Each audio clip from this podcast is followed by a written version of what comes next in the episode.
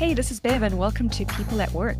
This is a podcast brought to you by Jostle. Uh, we're a tech company located in Vancouver, Canada, and we're interested in understanding how to help people have successful days at work. And to do that, we have an employee success platform that we use to engage, enable, and celebrate people in their workplace. And at the same time, I'm having conversations, I research, I present events, and just really try and dig into what is actually happening in the world of work so that we can be better informed and help the community of leaders out there to actually um, not only have great days of work themselves, but to enable success for their people while they're at it. So I'm delighted to be back again this week with another episode. And my guest today is Molly Bruttomesso, who is the SVP of Customer Success at Wunderkind.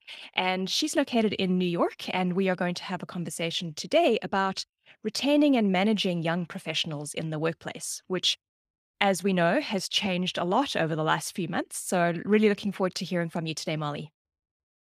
Oh, it has changed so much, Bev. Thank you so much for having me today.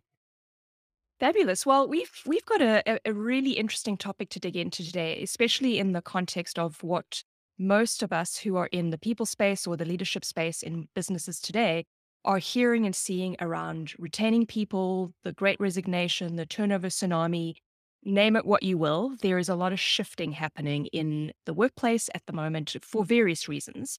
Um, you know, I think some of that uh, turnover was already happening, but perhaps the, sh- the big shove that we got from COVID um, really helped people realize that they weren't happy with what they were doing. They weren't satisfied with the kind of work they were doing, with the kind of leaders they were being exposed to, and have made decisions to make some changes. So, um, why don't we start by just getting your perspective on, you know, what are some of the key retention challenges that organizations are facing, specifically with young people right now? Yeah, absolutely. I mean, they really range. And I think, you know, there's been a lot of talk about kind of the great resignation and when you unpack that, each and every story is different, but people are prioritizing things differently. And I really respect it. I I didn't prioritize my life or think about the things that the young professionals in my organization did until I was forced to when I had kids. And, you know, I had to reintegrate my life and look at how do I either create boundaries or create connections between work and uh and the rest of my life and what I find is young professionals are doing that from the get go, and they're very advanced in thinking about how work integrates into their life, what it's giving to them from an energy level, how it's playing into, um, you know, their overall goals in life as well as their values in life. So, you know, when we unpack kind of the reason that we're losing folks, each and every one is a different story, but it all comes back to, you know, is it is it aligning to their values? Where do they stand in the rest of their um, their life around you know a bigger a bigger purpose a bigger idea of what they want their life to become. And i think it's really on us as leaders and as companies to make sure that we're helping them align you know what their values are to our company values and being very comfortable with uh, and letting people go in a very empathic and non-judgmental way when it is time for them to move on and respecting those decisions which has been a learning process um, for me as well because I always want to keep them in the nest. But it's been a great reminder that, you know, it's a long journey and having people have a great experience and letting them get off the train when they're ready to get off is also a valuable experience as well. Yeah, you know, I, I think you you raise a, a few interesting points there. Uh, most notably, that I think we, as more advanced workers in our careers, um, have a lot to learn from the younger generation around priorities and where we should be spending our time and the type of experience that we want to have during our our our workday, which is part of our life. Like I think maybe older generations, there was more of a segmentation around work and life and other stuff. And now we're starting to see that those things are just, it's just life, really, isn't it? And younger people are prioritizing what they want in their lives much earlier on in in their lives. Um, so I guess what that leads me to ask you then is yes, I, I, agree with you. We need to create these great experiences for people. And when they're ready to get off the train, let's help them get onto the next train for the next destination. But how do we change our attitudes and perspectives then around people are not lifers anymore. You know, we need to, as leaders, be okay with the fact that you're going to be investing in people who may only stay for a year two years. If you're lucky, probably three years. Um, you know, especially in the tech industry where my business is located. Um, so, like, how how do we help leaders get comfortable with the fact that this is more transient than permanent? It's a great question, and to be frank, still in that journey myself. What we've tried to do is be really transparent about career pathing within our org as well, and be really clear around what are some other areas in the organization that can give you other experiences too. We also have hired, and I, I don't know if other companies do this, but I think this is brilliant. Um, we've hired performance acceleration coaches.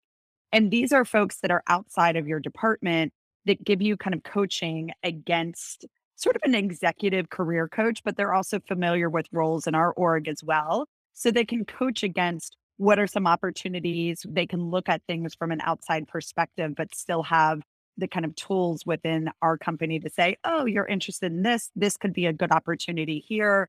Or maybe even within your own role, you should explore taking on a new account that would fit your passion and those type of pieces. So I think having a robust career pathing where people understand where they can go and how they can go is important.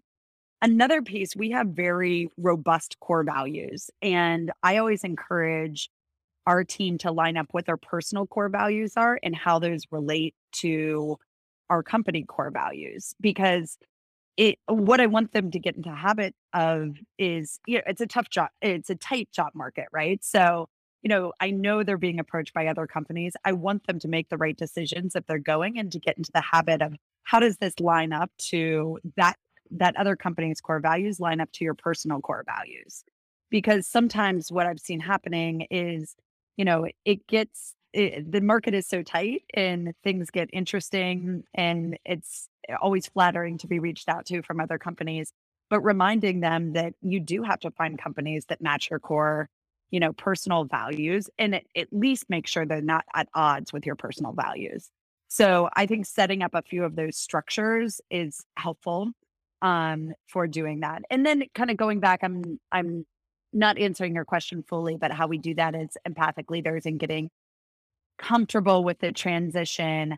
I, you know, I, in tech, and we're both in tech, I get comfortable with it in thinking about what we're doing for the tech community. It's not a very diverse community.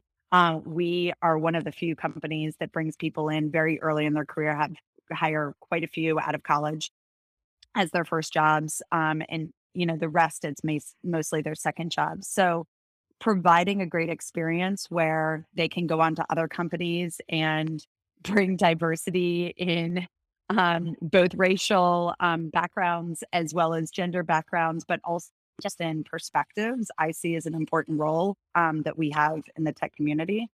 And, you know, there's always, there's, you know, the Ferris wheel of, of technology. I, you know, people sometimes will leave and get comfortable with the idea of having alumni networks and coming back. And uh, I think that starts to be you see the larger companies that do that really well and actually have um, campaigns against it. I think getting really comfortable with maybe them going and then coming back brings even better perspectives, and and that's a great story as well. Yeah, I, I like what you said about giving back into the community. And I hadn't really thought about it before. But if, if we can get our managers and our leaders to make a mind shift, this becomes a bit of an altruistic endeavor, right? Where you're actually grooming and you're preparing people for not just this job, but the next job they're going to have, which allows them to go and do great things somewhere else, yes. But ultimately, they are contributing to the, the the quality of the environment that we are operating in at, as a larger society, right? So um, I'm not sure that's going to give much comfort to those poor hiring managers. I know are seeing the revolving door, right? And um, it's it's tough, right? Because you you can't take a defeatist attitude and say, well, people are going to leave after three years, so I'm just not going to worry about it. I'm just going to let them leave. Like that, I don't think that's the right attitude to have either. Like, I think you have to find that balance of let's invest in people while they're here, knowing that they might be going on in the coming months. And maybe that's the way you start the relationship, right? Right. That's another piece that we've done as well is get really comfortable with what the reality of how long people will be here. And even having those conversations from the get go with HR and with our hiring and our talent team and getting comfortable with that and then planning for that attrition so that we can get ahead of that and it doesn't stress out the the team that's staying so that you can get ahead of what you know is going to happen that people are going to move on is an important part too and i think one of the things that we've seen is as you start having those conversations with people around yes i know you're hitting this point you've been here about 2 years you're probably looking at what's next both internally as well as potentially externally let's get you some frameworks to think about change. One of those pieces being Does the company have core values? What are you looking for? Maybe a strengths finder piece. I use some kind of frameworks that I was given with a career coach as well when I'm working with people specifically in a more mentor uh, mentee format and making sure that we're helping them to walk through those changes. And sometimes when you do that, they realize that they're not done yet. And you get that extra year out, you get that extra year and a half out um, that they're doing. So I hope that there's sort of uh, an in between that happens that people stay a little bit longer to really get the most out of a company and get that kind of ongoing learning.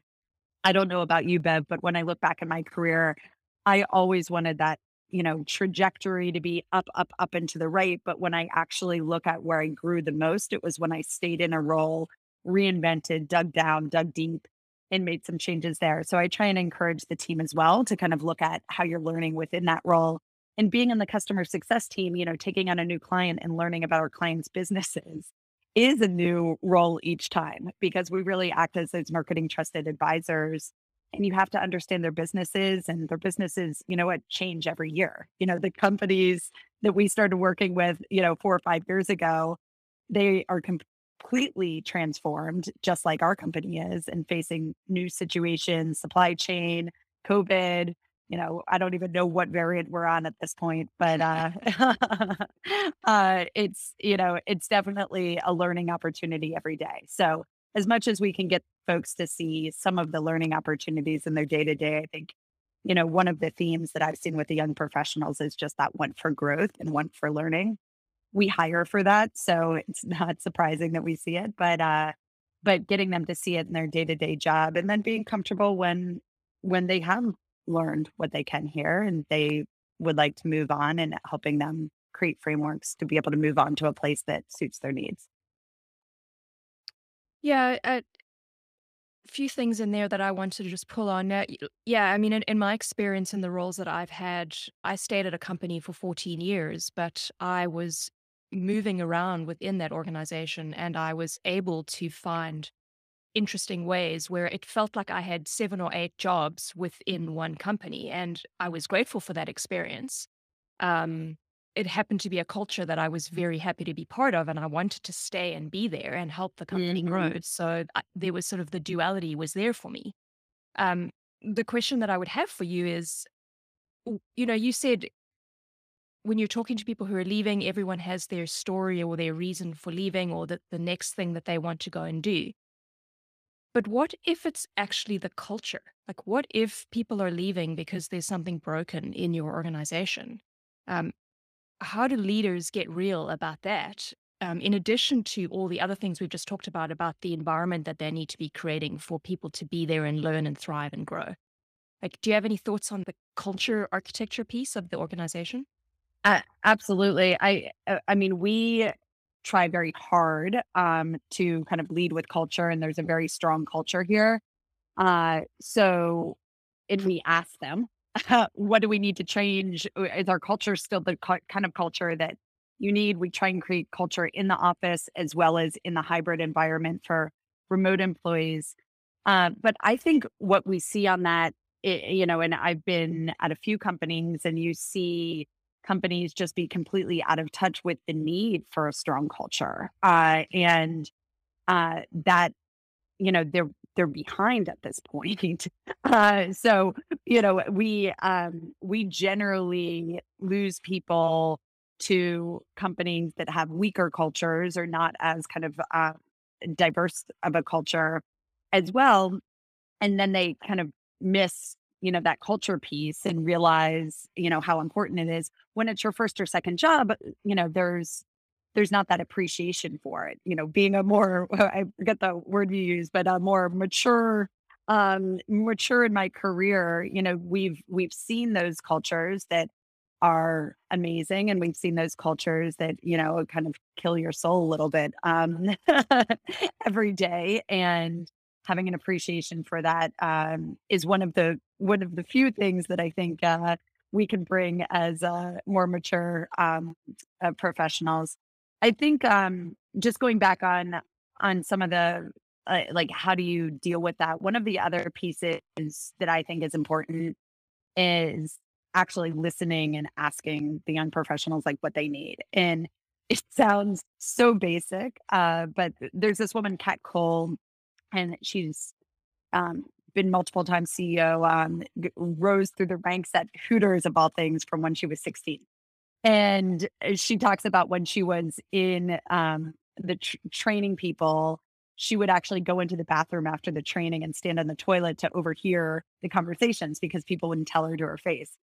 I could be wrong, but when we do these focus groups and I sit down and talk to people and ask them what's wrong, they don't they don't have any fear about telling me, you know, what's there. They'll I, you know, I'm like, give me the roses and the thorns, you know, and they give me a few on the roses and that kind of thing. They have some great insights. And then they're like, okay, here's a Santa list of thorns. You know, here's what else we could be doing, Molly. And here's what we could be doing there. And what we've tried to do is actually codify some of that into feedback and then show what we're doing to the team on those actions and anything that we're not doing on those actions to also have a more open and transparent communication about why we're not doing those things right and you know i what i found is that's really appreciated the level of transparency that this um the group of young professionals want and need is next level you know the the types of questions they have are so insightful. And I have to be honest, I wouldn't have even thought to ask, uh, you know, the head of my department when I was 22, some of the questions that they ask. But it's great. It makes me think and it helps me to kind of uh, create the next journey um, for them and the next um, journey we have in the coming year for our clients as well. Yeah, we just recently, um, just to echo your your emphasis there on the listening and the asking piece. So we just at Jostle recently uh, decided that we were going to introduce a structured stay interview process. So we had been doing exit interviews for you know forever, Right. um, but we realized that we didn't have a way of actually giving our people a chance to have an open conversation with us. And we didn't want to do a survey. We don't do engagement surveys. We don't really believe in that modality. Um, and it's been a really interesting process to just see the different types of people and the different ages of people and how open people are, like you were saying.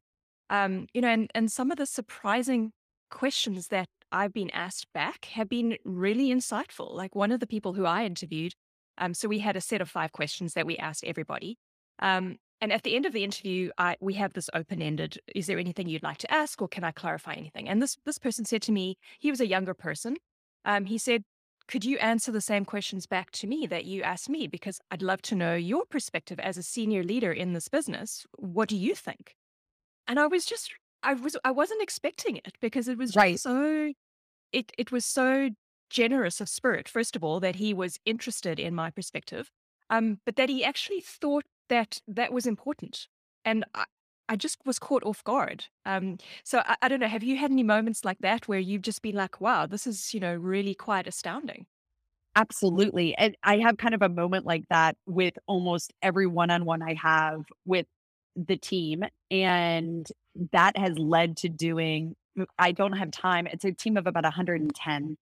And so I can't consistently meet monthly with each each person. But what we've done is that kind of hiring classes, if you started within six months, do more of a focus group, but if it's more of a lunch and casual, you know, pieces to bring some of that out. So it led to some of that.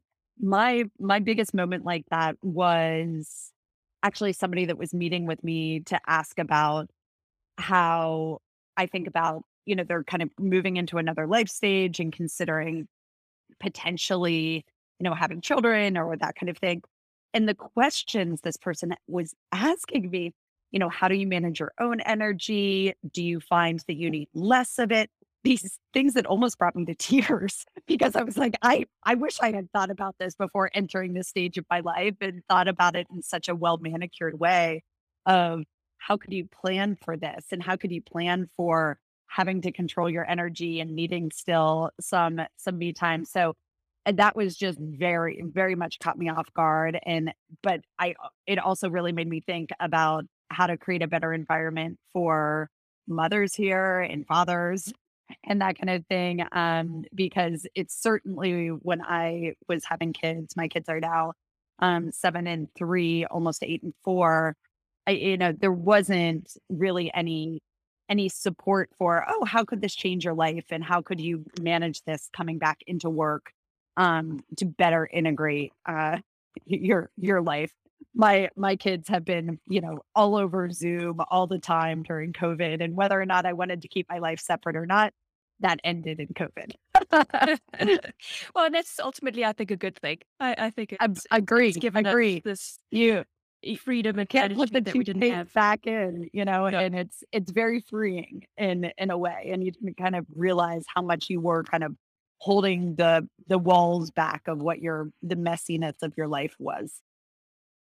Yeah, and, and I think coming back to something you said earlier as we're closing here, um, this shift in perspective around a whole life versus the segmented approach to living where you have work and family and friends and sport like it really is just just life right? And like what you were talking about with that person asking you for your insights around how to manage aspects of his or her or their life um it just it makes me wonder about how different it's it's not only about retaining young people in the workplace but in your perspective like what does that mean like in terms of this whole life attitude, what does that mean in terms of the shift in how we should be managing people in their day to day?